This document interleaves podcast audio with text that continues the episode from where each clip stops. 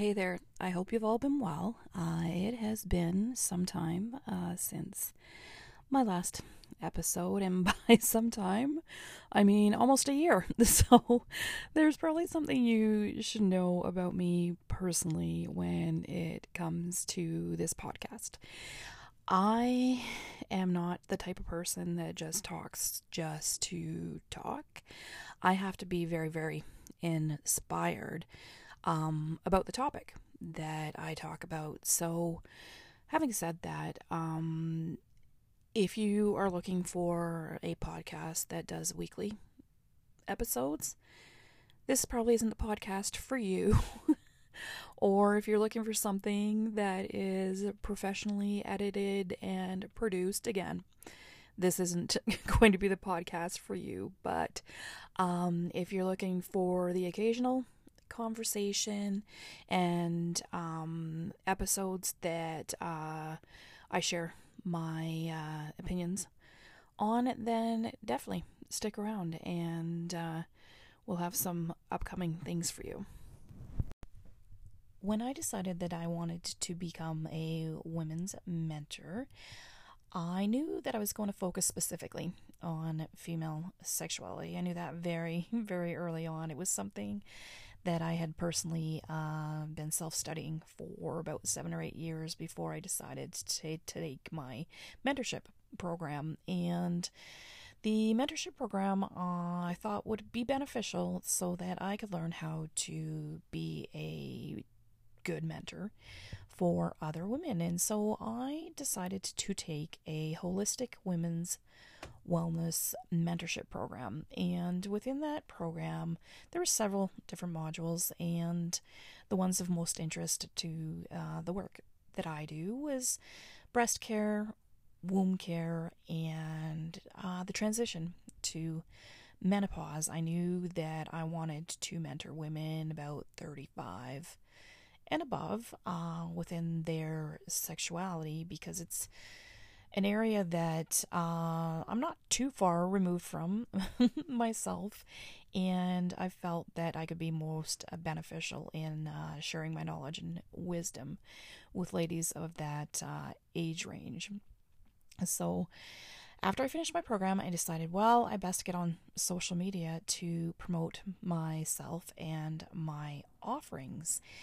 And when I got on social media, it was like a whole new world had opened up in the way that um, there was just various pathways and practices that people were teaching. And my biggest um, critique, I guess, is always the embodiment portion of those things but that's going to be a topic for another another podcast. But um i did get on there and because of the work that i do the algorithm uh, brings things into my awareness on my for you page. And so like i was saying i get a lot of uh, things come through in various uh, teachings and pathways and products and um, practices uh, as it relates to female sexuality and actually male sexuality as well. But uh, but the stuff that uh, I do pay attention to mostly has to do with uh, with female sexuality. So my job as a mentor is um, specifically to inform and to provide resources as well as support women in their decisions. I am all about self determination uh, when it comes to female sexuality. Uh, the reason for that is that um, women's sexuality has been tightly, tightly controlled for thousands of years. So, my approach, unlike some coaches and mentors I've seen out there, is not to ever tell a woman uh, what to do or what not to do as it relates to her sexuality. I just support um, any decision that she's going to make, but ensuring in doing my job that I provide information so that she can make an informed decision. So, this um, topic for today uh, is going to be about yoni eggs. So, I should probably start with saying that this isn't going to be a pro yoni egg podcast episode, but I still did want to share my thoughts on the practice and yoni eggs themselves, as from what I can gather, it's a pretty popular uh, practice. Uh, from what I can gather from online, and something that uh, many women are curious about. And as a mentor, I am a huge, huge advocate of education. And what this looks like for me personally is that I research and research and research some more uh, before I give my opinion or talk about any sort of certain uh, topic. And then uh, that might be through like reading extensively or attending classes hosted by uh, practitioners that I think are experts in their field. They're often body workers or holistic uh, pelvic specialists or pelvic PTs. And I'm just really and really grateful that uh, we have the opportunity to learn from people that have a lot of uh, hands on expertise and that they are more than willing to share that wisdom with the rest of us. So, one of the most common things you'll hear said about the proponents of the yoni egg practice is its ability to strengthen the pelvic diaphragm, which is also known as the pelvic floor. I just prefer to use the term diaphragm because uh, that is what it actually is. So, from taking my classes with pelvic health experts, they estimate that about 75% of the women that come to see them for hands-on work that they're actually experiencing and presenting with uh, pelvic diaphragms that are hypertonic. And hypertonicity is um, basically too much tension in the pelvic diaphragm, which affects the functioning of the muscles, tissue, and fascia in that area. And so rather than focus on strengthening strengthening it, is that women should actually be focusing on um, releasing, relaxing, and opening up the area. Why would you want to address hypertonicity? So, hypertonicity is caused by a restriction and constriction of blood and lymph flow, um, muscular tension, and uh, the compression of the nerves within that area. And so it manifests in a multitude of ways, whether it be uh, pain or heaviness, stagnation, and even numbness. And it not only affects the external genitals, but it also um, have an impact on any of the internal pelvic organs. So things such as your bladder or your intestines, um, your uterus, as well as your rectum. And it can cause like uh, less than optimal functioning, but also outright dysfunction in that area.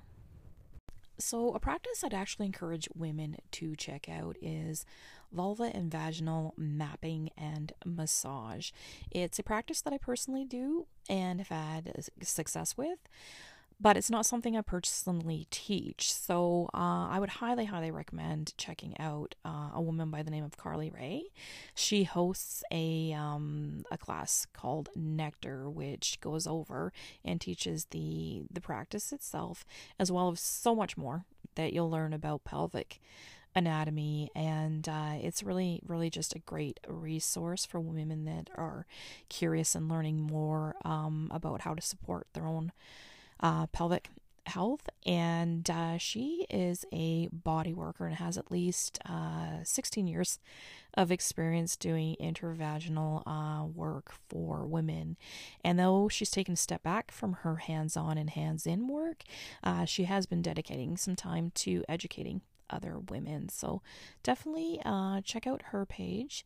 Uh, and if you're, you're not quite ready for a uh, class just yet and are looking for uh, some reading to do, I would also recommend uh, seeing if you can get your hands on the book Wild Feminine by Tami Kent. So, Tami Kent is considered a pioneer of the holistic uh, pelvic care movement. And uh, so, she'll describe the uh, mapping of the vagina in her book, but she also touches on um, not only the physical but also the uh, energetic and emotional uh, things that we should be aware of as it relates to our pelvic wellness.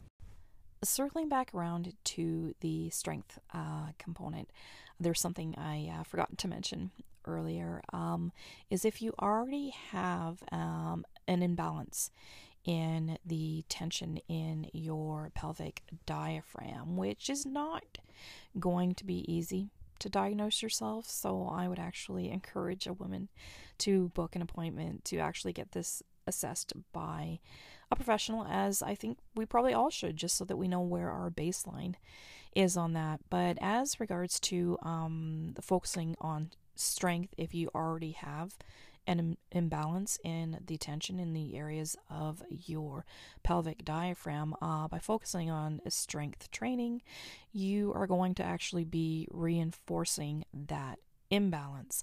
So that's obviously counterproductive to what you're actually wanting to do.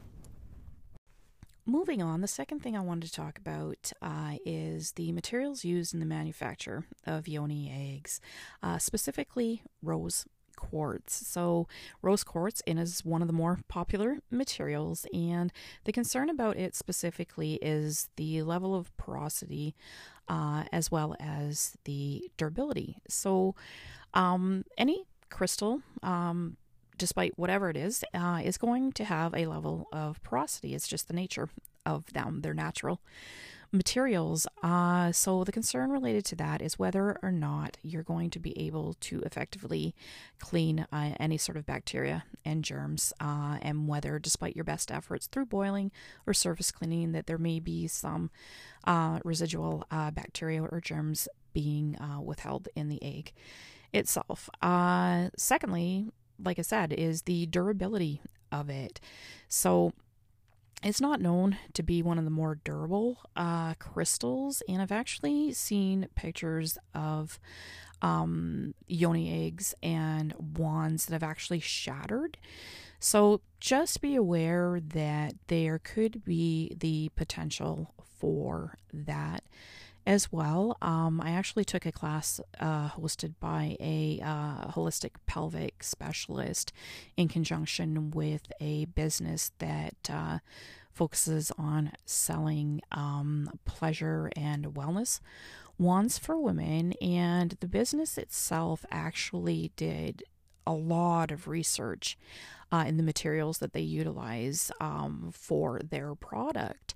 And they actually visited the fact factories that manufacture these type of things like yoni eggs and wands and they actually opted not to use uh, rose quartz in their line. And the reasons for this is um, that there's the potential um, of the manufacturing facility to um, use toxic glue to increase the stability of the rose quartz as they're forming it into the shapes of either the egg or the wands because as we stated before it's not the most durable crystal and so it can be a little unstable when they're actually trying to shape it. So in order to increase that they will add dip it in toxic glue to stabilize it. So that's eye opening, I think, uh, and uh, as well as um, if the color's not quite what they want and they want to enhance the color, um, it can also ha- contain artificial dyes. Uh, and thirdly, uh, within the polishing process itself, they uh, will sometimes uh, use wax to get that high sheen on there. And why all these things uh, should be um, concerning is that our vaginas are mucous membranes and are very absorptive. So we really, really need to be paying attention um, to what's potentially within the products we're using, whether it be our menstrual products, any sort of sexual or pleasure uh, aids, as well as uh, any sort of wellness product that we're using. The last thing I want to talk about is that many of the women uh, that teach this practice talk about its ability to heal trauma, and I'm really, really curious as to how that's possible. I myself have experienced significant trauma within my life and live in a traumatized physiology daily, and I can unequivocally say that uh, that the yoni egg would not be my go-to modality to help heal my own trauma, but that's that's just me. Uh, I never really see anybody having the conversation uh, with any specificity as to what type of trauma it's healing. And the conversation is really nuanced. Are we talking about uh, physical trauma? Are we talking about sexual trauma? Are we talking about birth trauma or medical trauma? Any of these traumas could affect your pelvic health and the expression of your sexuality, but I never really see a conversation being had uh, about uh, what it is actually trying to heal trauma wise. And uh, further to that, what is it specific about the yoni egg um, that helps facilitate healing of trauma? Um, I can understand that breath work helps, uh, mindfulness helps, uh, somatic awareness helps. Uh, but what is it about the yoni egg itself that's helping facilitate the healing? And I honestly, I would love some more insight into that and i don't expect any any uh, of these teachers to like tell me everything that's going on in uh, their class but i think it would be helpful for uh, women to uh, have a better understanding of what is actually helping facilitate the healing in that regard so that they can make an educated decision. Uh, and then lastly uh, if you're stating that your practice um, facilitates healing of trauma. I wonder how many of the women are actually um, trained to be able to hold space or have the qualifications to hold space for a woman that could potentially be in an active trauma response or uh, a re traumatization from the practice. And I, in my mind, I don't think it's enough just to know the terminology uh, related to trauma uh, or to have experienced trauma yourself, uh, that does not uh, qualify a person to hold space for anyone else's trauma. And I honestly think that um, that is a best practice to actually pursue uh, training specific to uh, holding space for people uh, in healing their trauma and become trauma informed in that manner because you really could be doing more harm than good. So that's all I had for this episode, and thanks for joining me. Until next time.